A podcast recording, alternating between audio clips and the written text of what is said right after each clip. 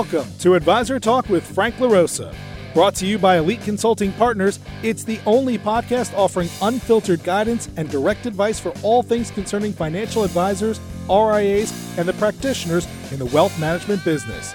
Learn more and subscribe today at eliteconsultingpartners.com slash podcast. And now, here's your host, Frank LaRosa. Hey, everybody, welcome to Advisor Talk with Frank LaRosa. I am your host, Frank LaRosa, and today is a special podcast for a lot of reasons. One, because it's going to be a treat for everybody listening, but it's also a treat for me because it's some things we're going to talk about today are things that I'm working on in my personal and professional life. And so I thought, since I'm reading this great book by an outstanding author, Alan Stein Jr., he's a best-selling author. The book that he's coming out with is, is called Sustain Your Game he also wrote a book which is phenomenal called Raise Your Game. And it's interesting how he, he wrote these, and he's going to explain to us why he wrote them in this particular order. But I think that it's very timely, which is why I asked him to be on the show. I so Alan, before I get into that, Alan, welcome to the show. Thanks for joining me. Oh, my pleasure, Frank. It's so great to be with you. I've been looking forward to this since we put it on the calendar. Yeah, I have too, and I've been preparing, and you'll talk about that in your book a little bit. But for a little bit of background to my listeners, you were on a friend of mine's show, Ed Mylett, and you did an unbelievable interview. I actually listened to it three times because there's so many nuggets in there that were so important to some you know, longer term things that I'm working on, but also some day to day stuff, right? Listen to my wife once, listen to by myself once, and then listen to it again just as a preparation for this meeting because there was so much stuff in there. But for my listeners who may not know you, you're best-selling author, you're keynote speaker, you worked with and spent time with some of the top athletes in the world, in particular in the basketball universe, which is not my forte, but guys like Kobe Bryant, Kevin Durant, Steph Curry, and I know that they're elite athletes, so I'm not that disconnected to basketball. But I think it's very interesting from your, your point of view and perspective on how athletes like that and other people like Mark Cuban or Jesse Itzler, who you spent time with, how they perform and then sustain high levels of performance over time. So for my listeners, maybe just give some a little bit more color on your background. And then I want to just sort of jump right into your book, which is really sustain your game. And it really talks about managing stress, avoiding stagnation, and beating burnout, right? Which is, you know, top of the list for me, and in particular, maybe my wife as well. So, no, for sure. This is a great place to start. So, professionally speaking, it's important for your listeners to know that, that basketball was my first identifiable passion. And I fell in love with the game at five years old. And I am immensely grateful that here, 40 years later, basketball is still a major pillar of my life. And I'm very thankful that I've been able to make a living and build an extraordinary life around something that I'm so passionate about. And, you know, I, I, was a basketball player all the way through college. And while I was in college, I started to develop an equal love for performance training and strength and conditioning and nutrition and mindset. So when I graduated college in the late 90s, I figured what could be better than combining my original love of basketball with my newfound love of performance training. And I became a basketball performance coach.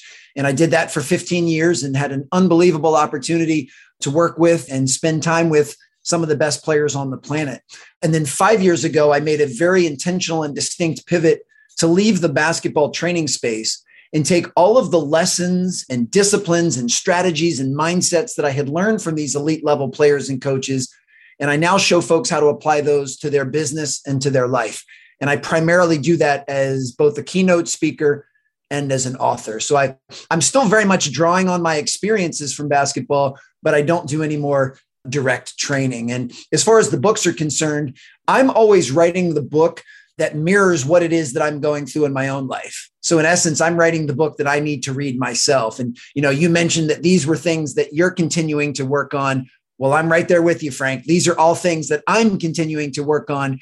So I'm certainly not coming from a place of mastery, but as I was researching and writing both books, I was able to uncover some things that have been very very helpful in my own life and I'm thankful to share them. And the whole goal of Raise Your Game was to show folks how to reach optimal performance in their life and in their chosen vocation.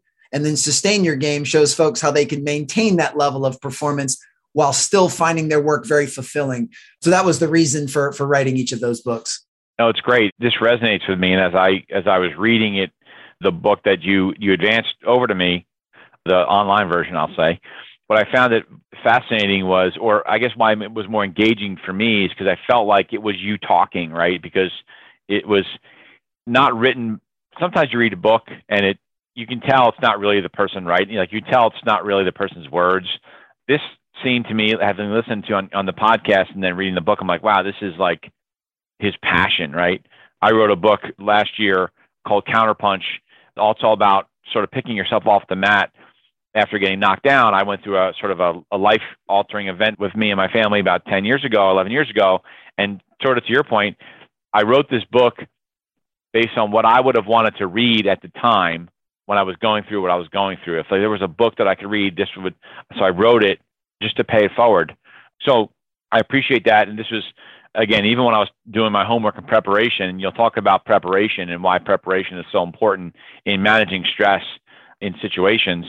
But I just, I just kept reading and reading and reading and reading, making more and more notes. I'm like, listen, this is going to end up being a three-hour interview, and I can't do that. So, so I like to just, I like to just jump in, and it's, it's even more timely because you start off with with focus and really time management. So, right, so we, if you talk about managing stress and focus and time management with the financial advisor community that, that I operate in, you know, we know what's going on in the market. We see what's going on in the economy. There's some stresses that are coming coming at them.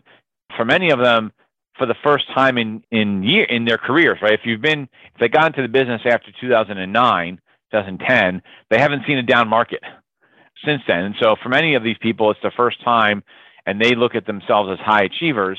They're successful in their own right, but all of a sudden now they're selling, seeing some challenges and maybe dealing with some stresses they haven't done before.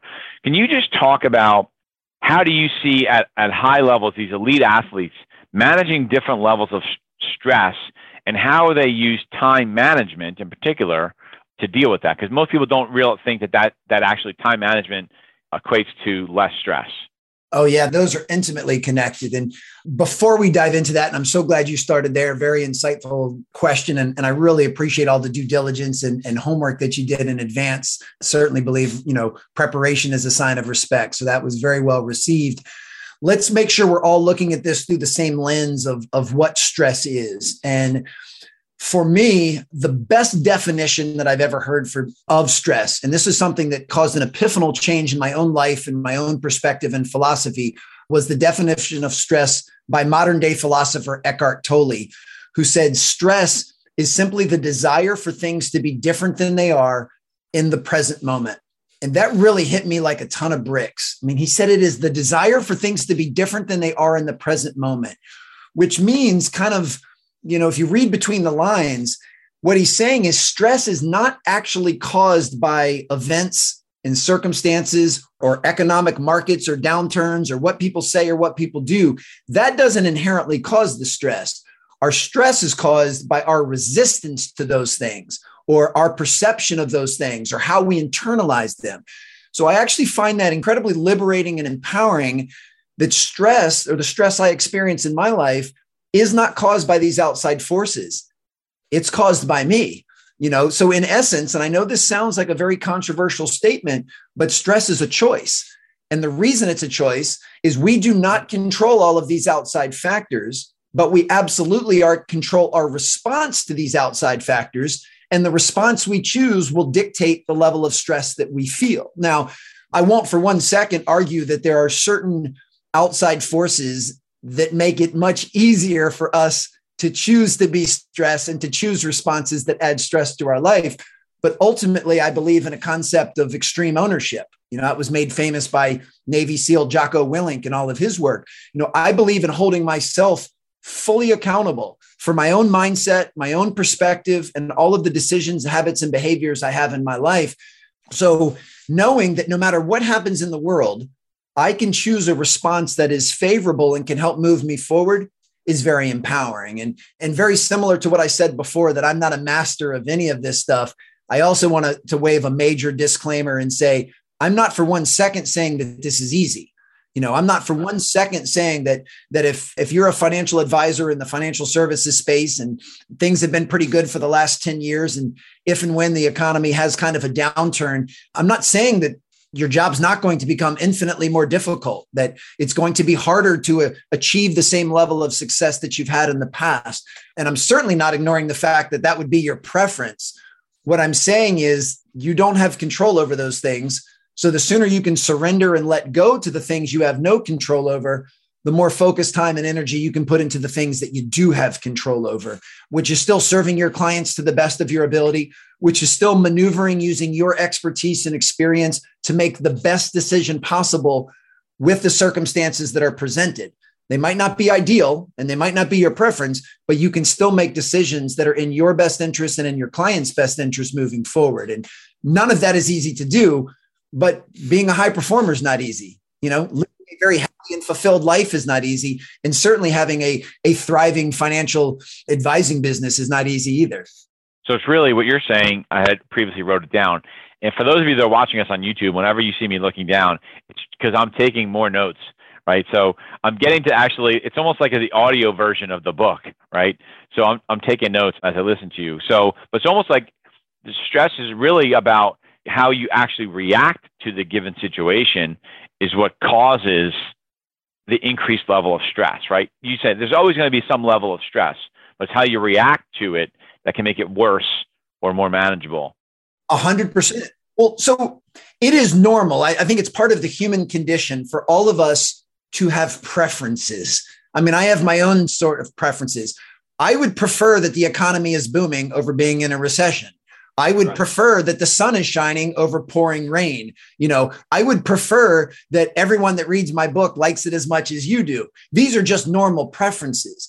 The difference is I haven't attached my self belief, I haven't attached my confidence, I haven't attached my mindset or my perspective to those preferences, which means when I don't get what it is that I prefer, which is just as often as anybody else, I don't let it dictate how I behave or how I show up. So if we do go into a recession, if it does thunderstorm and the next person that reads reads my book gives me a one-star review, I don't let any of that affect how I show up and how I behave moving forward.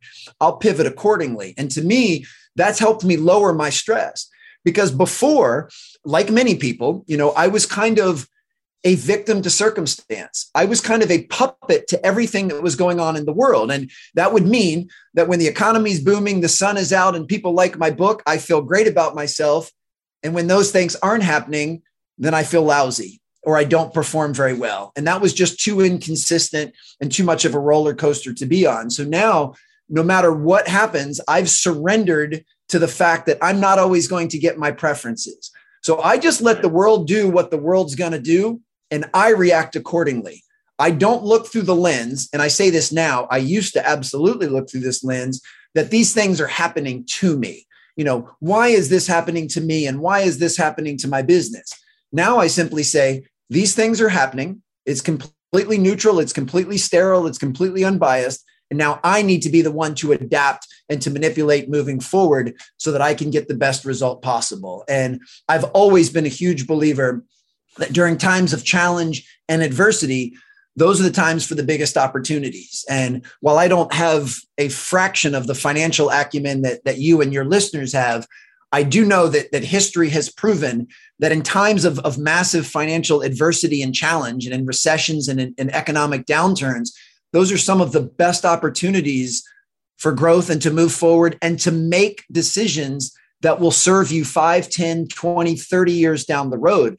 So you can look at some of these things as the worst thing that's ever happened to you, or you can actually welcome them as the best thing that could potentially happen to you. Yeah, yeah, I've talked to so I talk to advisors, and if you're an advisor listening to this conversation, having gone through multiple market downturns, I would concur that the best time for the really successful advisors to acquire clients is during these types of markets because there are too many advisors not picking up the phone, calling their clients because they don't want, you know, they don't want to get in a not an argument, but they don't want to deal with the stress of a client being concerned about losing money. And so they they don't call their clients. Clients get frustrated and they're looking for another advisor. So that's a great analogy that you're actually bringing up, and it's how you react to the situation. And if they react to the markets the way they should react, and that is, hey, this is an opportunity for me. Let me service my clients. Got to do that first. But then let me go after new clients that I maybe would not have had the chance to go get.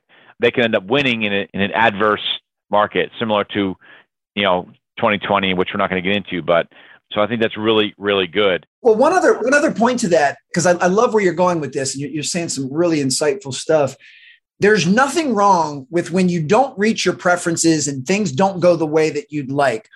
It's okay to let that upset you. It's okay to feel a variety of different emotions. You can feel disappointed, dejected, you can be upset, angry. There's nothing wrong with feeling those emotions. In fact, I would recommend that people do let those emotions flow through you. There's nothing wrong with feeling them. Where we just have to be careful is we can't let them dictate our behavior and we can't let them dictate the way that we make decisions. You know, I had a really good friend of mine who's the mental performance coach for the San Francisco Giants in Major League Baseball. And he said something to me that was just as profound as what Eckhart Tolle said. He said, Our emotions are designed to inform us, not direct us, which means if you are in the financial services space, and we have an economic downturn and, and, and, possibly a recession, it's okay that that bothers you, that that upsets you, that you're disappointed or, or even angry about it. That's fine. Just don't let that dictate how you show up for your clients, how you serve your clients, and the decisions that you make for your clients. Those things are completely separate. So when I don't get a, one of my preferences, if if I'm trying to speak at this big event and they choose another speaker, I allow myself to be disappointed by that. I just don't allow myself to behave accordingly moving forward. So none of us have a, a crystal ball to know exactly where we're going economically over the next year. So don't worry about trying to predict just simply be on the ready, you know, be ready in case there's not time to get ready so that whatever happens, you're still able to perform at a high level and add as much value and service to your clients as you can. All right. Awesome. Awesome. That's great. We talk about, I think, like preparation. So for me, I haven't had a fight in a couple years, but I used to fight. I'm a, I box. I love it. So it's my one of my passions. And in the fights that I lost, right, I know I, when I look back at them, and I think about how I felt going into the fight and stepping into the ring, I can physically uh, visualize it in my head, literally how I felt stepping into the ring, knowing in my heart that I didn't prepare the way I should have. Right? For whatever reason, it is is what it is. I just didn't prepare. So, can you talk about how focus and preparation, right? And then we'll sort of get into a couple other things here, but really focus and preparation. How do you see elite athletes using that as a way to to manage the stress that they might be under, right? Because preparation is pre, but then during an, an, event, so whether it's a basketball game, a football game, or boxing match, right? You're going to be dealing with things that maybe you didn't prepare for ahead of time, or maybe you did, and maybe that's the point. But you write about that in the book under the sort of the category of you know perform and managing stress. How do you see that translate from professional athletes to entrepreneurs and business owners that you coach and you work with now?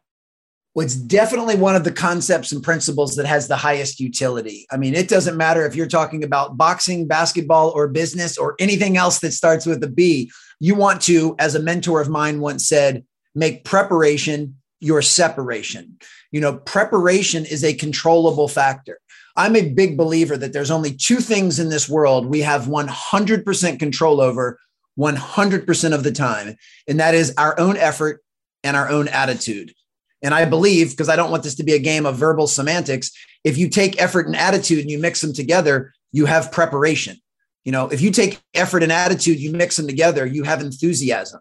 You are absolutely responsible for the enthusiasm you show for everything you do in life. And you are absolutely responsible and in control of the preparation that you do for anything. I mean, look at the preparation that you put into our conversation today.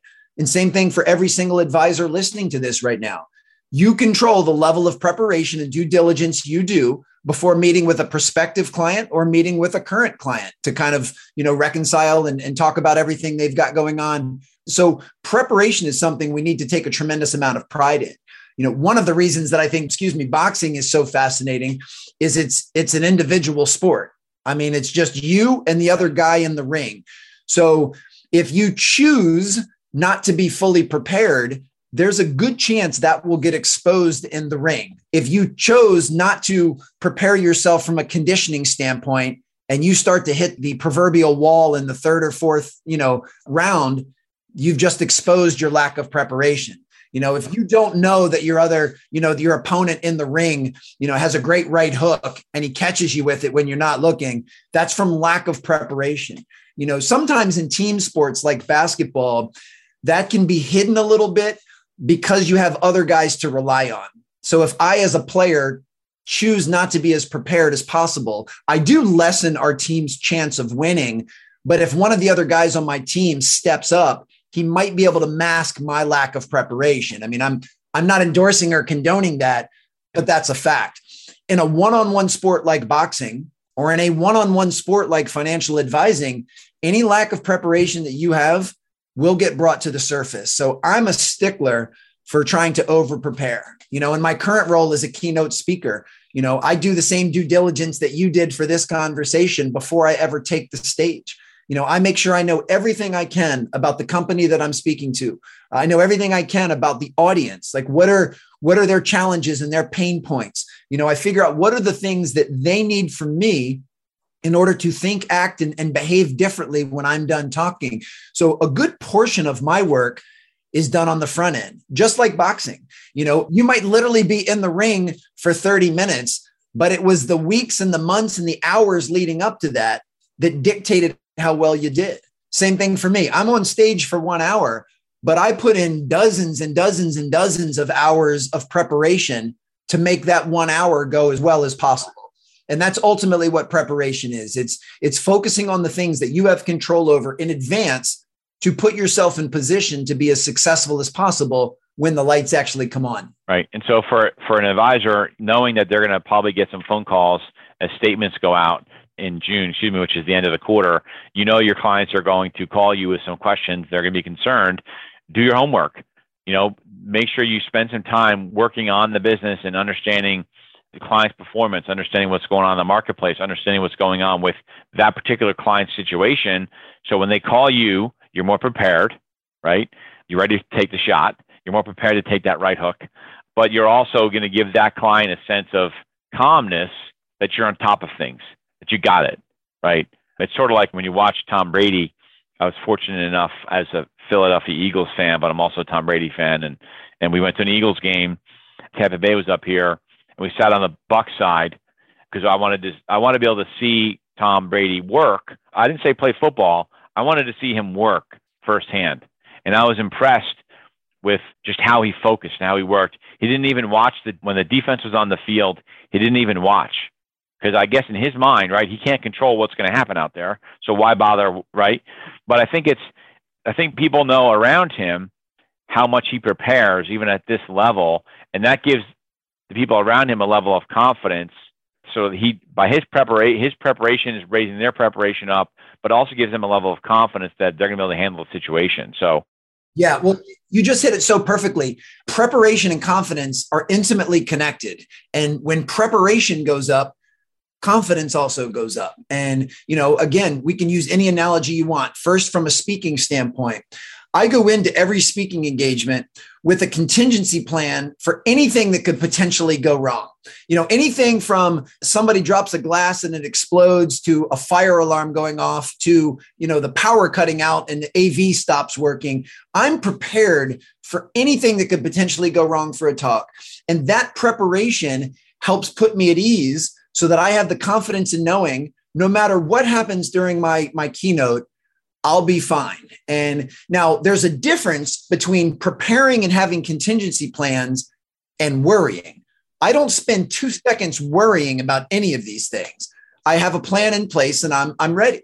Same can be said in, in your world of boxing, not even just in the financial services market. You know, from a boxing standpoint, you know, I, again, I don't have that acumen that you have, but it's been, you know, from everything I've, I've read and, and studied, boxers rarely get knocked out or even knocked down from the punch they see coming.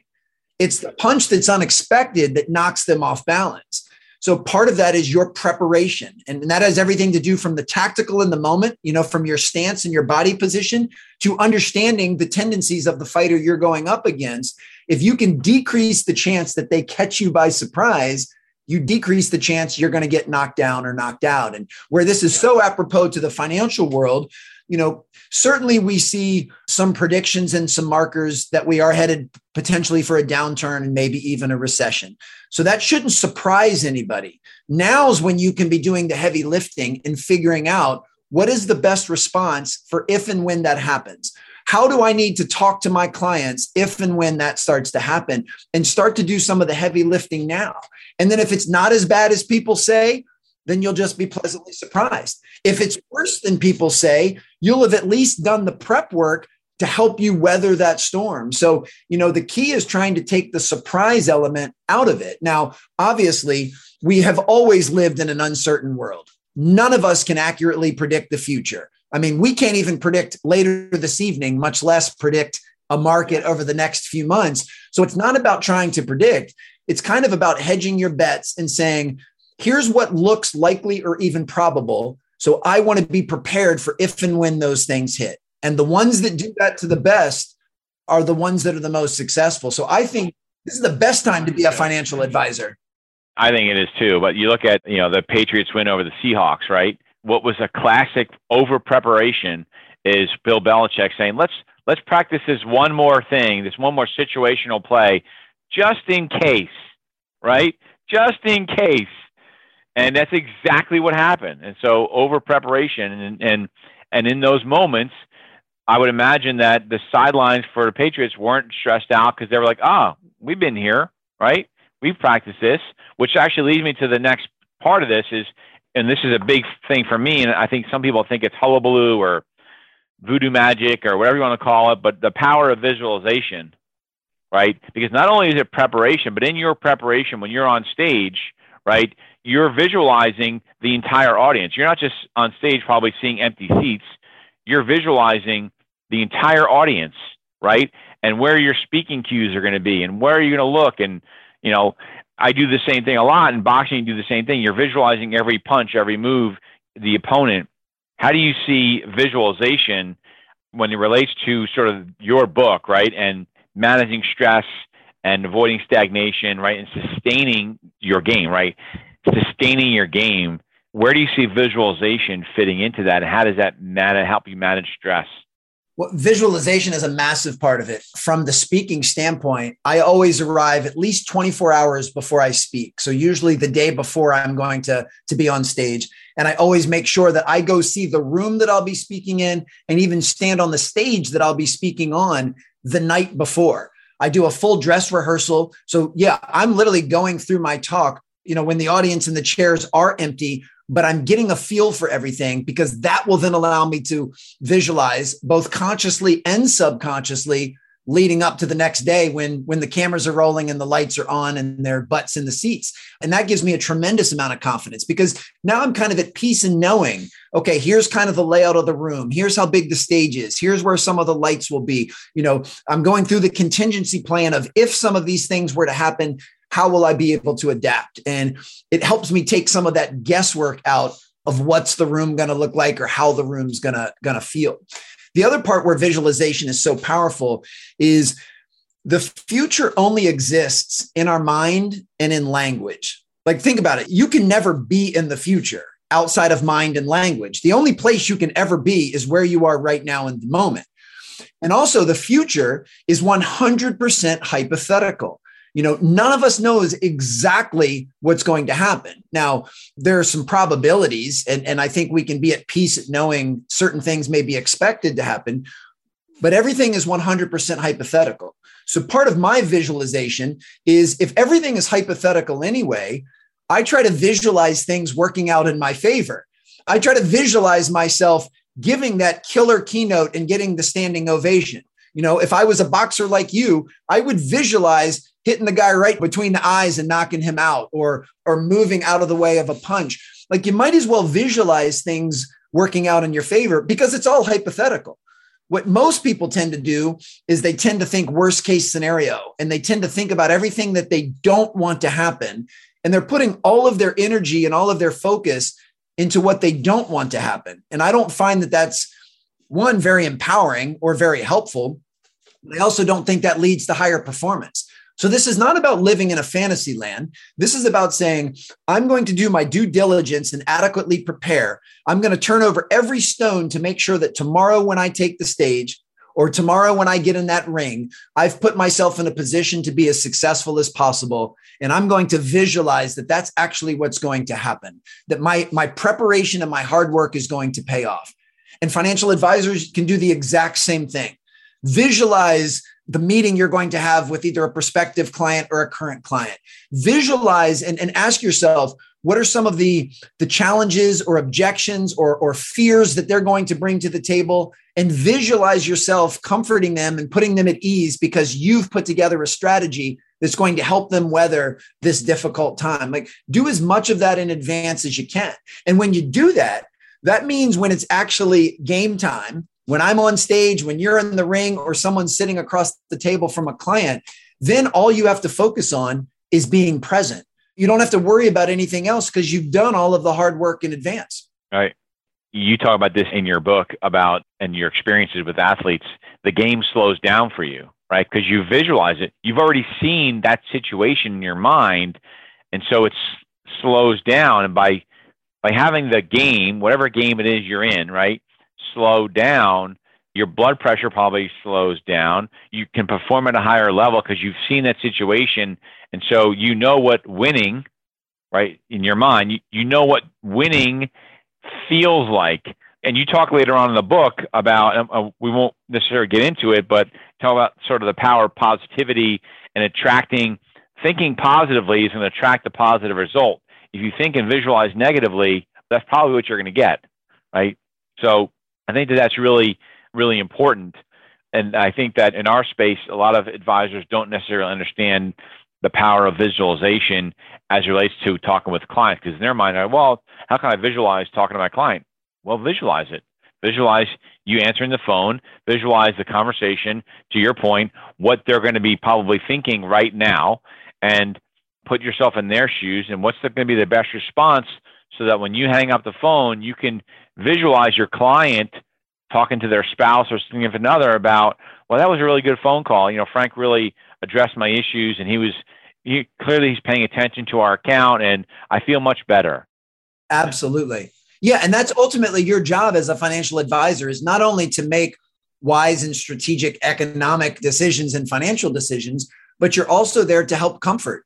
And you help comfort people through empathy and compassion, by being fully prepared. I mean, if I was one of your financial clients, I would feel a thousand times better when we sat down that you've already given all of this some thought and you've already started to prescribe strategies to move forward to help me and my financial well-being and and leading with that empathy and compassion and making it a priority to help comfort somebody else is vital and that's a big part of the role i mean you know you guys in the financial services space yeah it's certainly numbers driven but you are in the people business you are in yeah. the relationship business and ultimately if two people have the same financial acumen but one of them has much better soft skills and people skills and much higher empathy and compassion you're going to outproduce tenfold. I mean, your, your business will be 10x what the next guy's is. So I see yeah, it all the uh, time. Into those are really important.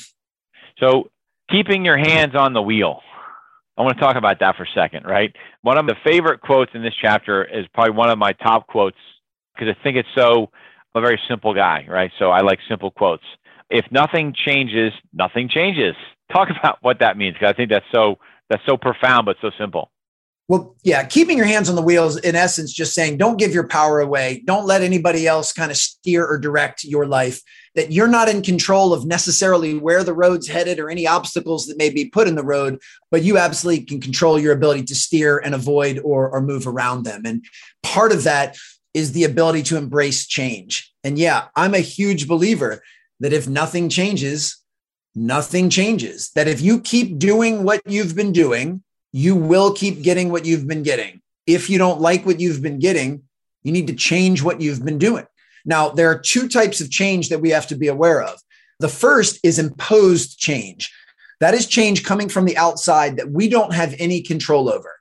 A perfect example of that is a two plus year global pandemic. But another example of that would be if we do go into a recession and there's an economic downturn. That is change that is forced upon us that we have no control over. And we've already discussed that in that case, we need to change our response to best navigate that.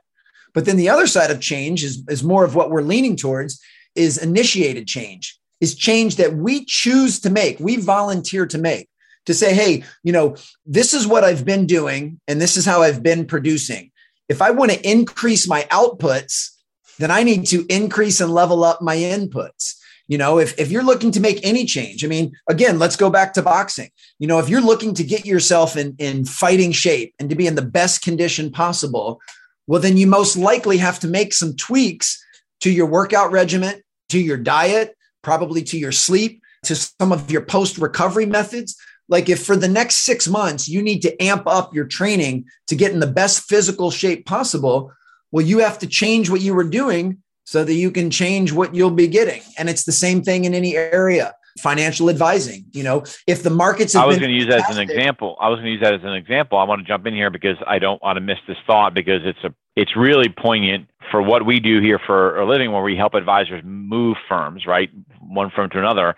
And we so often, too often, talk to an advisor who hates where they work. They want to complain about their manager. The compliance is awful, this, that, and the other thing, but they don't leave. And they don't want to change. It's like, if nothing changes, nothing's going to change. Like, if you don't want to make the move, then stop complaining about your branch manager.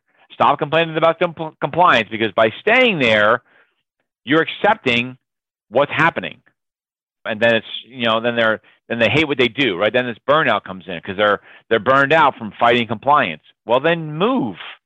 Like change. Absolutely. And and they need to lean into that initiated change. I'm with you 100% and when you lean into initiated change that goes back to keeping your hands on the wheel. You're the one that's that's deciding where you're going. And if you decide that working at another firm would be more fulfilling and enjoyable then it does take courage to make that change. I mean, I, am not saying for one second that any type of initiated change is easy to deal with. I mean, the reason people keep going through the same motions and stay on that hedonic treadmill and keep treading water, and that's because that consistency on some level provides them comfort. They know exactly what they're going to get staying where they are. Now, they might not like where they are, but they actually like that consistency. And the fear of doing something different, the fear of shaking things up, and the fear of leaving where you are and stepping into the unknown is usually what keeps people stuck. But staying stuck and then adding to that, blaming, complaining, and making excuses, a trilogy of behaviors that doesn't ever serve you or help you is yeah is why someone can get caught there and not living their best life so obviously you and i are both advocates of making the leap and taking the requisite courage to make those changes. Change is never easy, but it is a prerequisite to getting what it is that you want. So I want to jump up to the next section here because I want to make sure we cover some some things that I think are really important in here, which is engaging in a process, right? Sort of the what I have found is really successful, whether it's business owners and you can confirm what you know athletes. It's not necessarily the end the end goal the target goal that drives them, right? It's the process which they they go through to get there. And you talk about there's no stairway, right? Win. What do I need to do now? So maybe talk about how sticking to a process, whatever that process is, how that helps us, helps me. Or I'm working on that right now. I try to my morning routine needs to be better. My my evenings need to be better. I need to have a better process when I before I go to bed and blah blah all that stuff. But how do you see that elite athletes and business owners? How do you see them using process and sticking to a process to avoid this proverbial burnout that we all face? I do believe having a goal is helpful because it, it provides some clarity and it helps provide direction. So if, if your goal is, you know, I, I want to provide, you know, the best retirement plan for one of my clients, or six months from now, I want to be in the best shape possible when I step into the ring to, to fight somebody. Either one of those goals, I think, is good to have. It, it points you in the right direction. But once you've set that goal, then I think you can just go ahead and put it on the shelf and you don't need to worry about that goal anymore. What you need to do is shift your focus to the daily behaviors and mindsets and habits and rituals and routines the process of what it will take to increase the chance that you'll reach that goal. So figuring out, you know, what is the best morning and evening routine that allows me to be my best? What are the things that I need to do daily, weekly, and monthly to inch me closer to reaching that goal? And that's what you need to commit to. And when you can learn to respect and trust and really appreciate the process, when you get to the point where you love the work, then the result ends up just being a byproduct of that. I mean, the beautiful part is you've already won in advance. So, of course, if you're going to be boxing someone six months from now, you'd prefer to win. We already know that. It doesn't even need to be said. But when you can get to the point that you actually embrace and enjoy the training, when you love the discipline of, of eating and going to bed early and waking up and working out and doing everything that an elite level boxer does, when you find enjoyment in that, you've already won. It doesn't even matter what happens in the ring. You're already doing something that you find meaningful and you enjoy doing. Now, if you do that training to the best of your ability and it leads to knocking the other guy out and the, the referee raising your hand when the, the fight is over, that's just the cherry on top. That's just the bonus. The problem is too many people, they attach their achievement and their accolades to their self worth. So if you get to the point where you say, the only way I'll feel good about myself is if I win the fight, that's a slippery slope because there's so much that goes on during a boxing match that you don't have control over. You know, one could argue 50% of what goes on you don't have control over because it's what the other guy's doing. Same thing from a, you know, helping someone plan for retirement. You can apply strategies and systems and processes, but you don't control the market. So ultimately, if someone says their entire happiness hinges on having this much money on this date, once again, you've now given your power away. You've taken your hands off the wheel because you're saying, I'm going to let my happiness and fulfillment hinge on something I don't have control over. Whereas if you say, I'm going to follow this prudent financial advice, and here are the decisions I'm going to make financially, daily, weekly, and monthly. And over time, I'm going to work closer to this ultimate goal if you take pride in that then once again you've already won before you've started. And that's that's the approach that i try to take to help continue to find meaning in the work. See if you only find meaning in the outcome but you don't find meaning in the process or the work i don't know. I, I just think that's that's a really dangerous dangerous path. so it's real interesting. So this would be uh, leads right into my last question because we're running short on time because we could go for a lot longer than this. So I, I apologize to our listeners. I'll have to have you on again in our world, my wife was asking me over the weekend, you know, you seem like you have all this energy and you keep going, going, going, going, going, and I'm worried you're going to get burned out, right? You have to learn how to relax. And I was trying to explain to her how our, my passion for helping our financial advisors make a move and doing it the right way and getting the right advice is really what drives me. The actual move itself is almost anticlimactic for me, right? Because it was the relationship and the engagement and talking to them and helping them and educating them that was like what drives me. And then like, oh, they move. Oh, okay. You know, I lose that relationship, right? But so I have the sense of purpose. But the last part of your book, which is really chapter 14 and 15, right, is this whole, you know, work, rest, you know, combination. And my question to you is really a personal question is how do you manage when you're so driven by purpose with whatever it is, you know, Michael Jordan doing his thing and Kobe and all that. How do you, how do you marry and you're probably not going to be able to answer this question in, in, in 10 minutes, but how do you marry and balance that rest part with a burning desire of purpose? It does take some discipline and it does take belief in knowing that those things are connected. They're, they're kind of two sides of the same coin. And, and this goes back to, you know, sports and athletics, whether it's basketball or boxing. You know, if you're training for a, a fight coming up, you can't train eight hours a day as hard as possible, seven days a week, you will burn yourself out physically. You will actually show up in that ring weaker than if you said, I'm going to take one or two days off per week. I'm going to take one or two hours off per day or in between sessions or what. Like you have to build that in.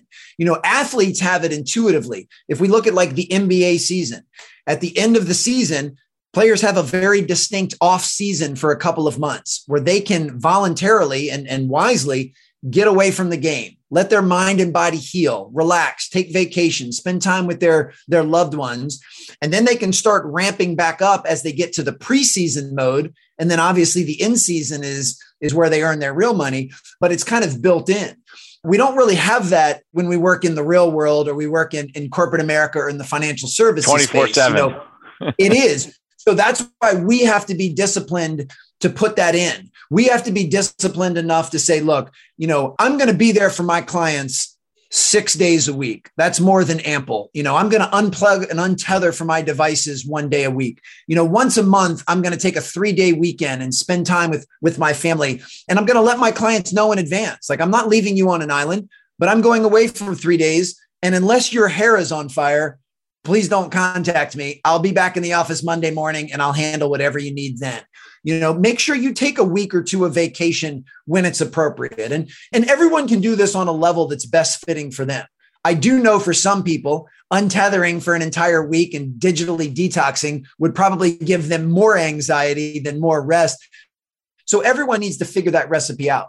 But bottom line is you have to be willing to admit and acknowledge that putting your foot on the gas 24 7 365 is simply not sustainable and you will burn yourself out and you're not doing your clients a service when you burn yourself out.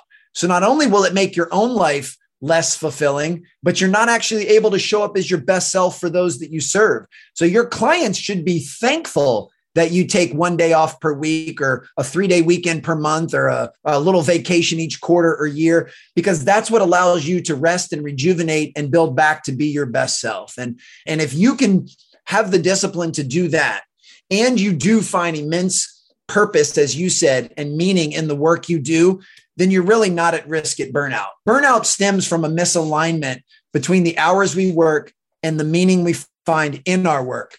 So there's nothing wrong with working a 60 hour week as long as you love the work you're doing and you pad in some rest and recovery around those 60 hours. You're not really at risk at burnout.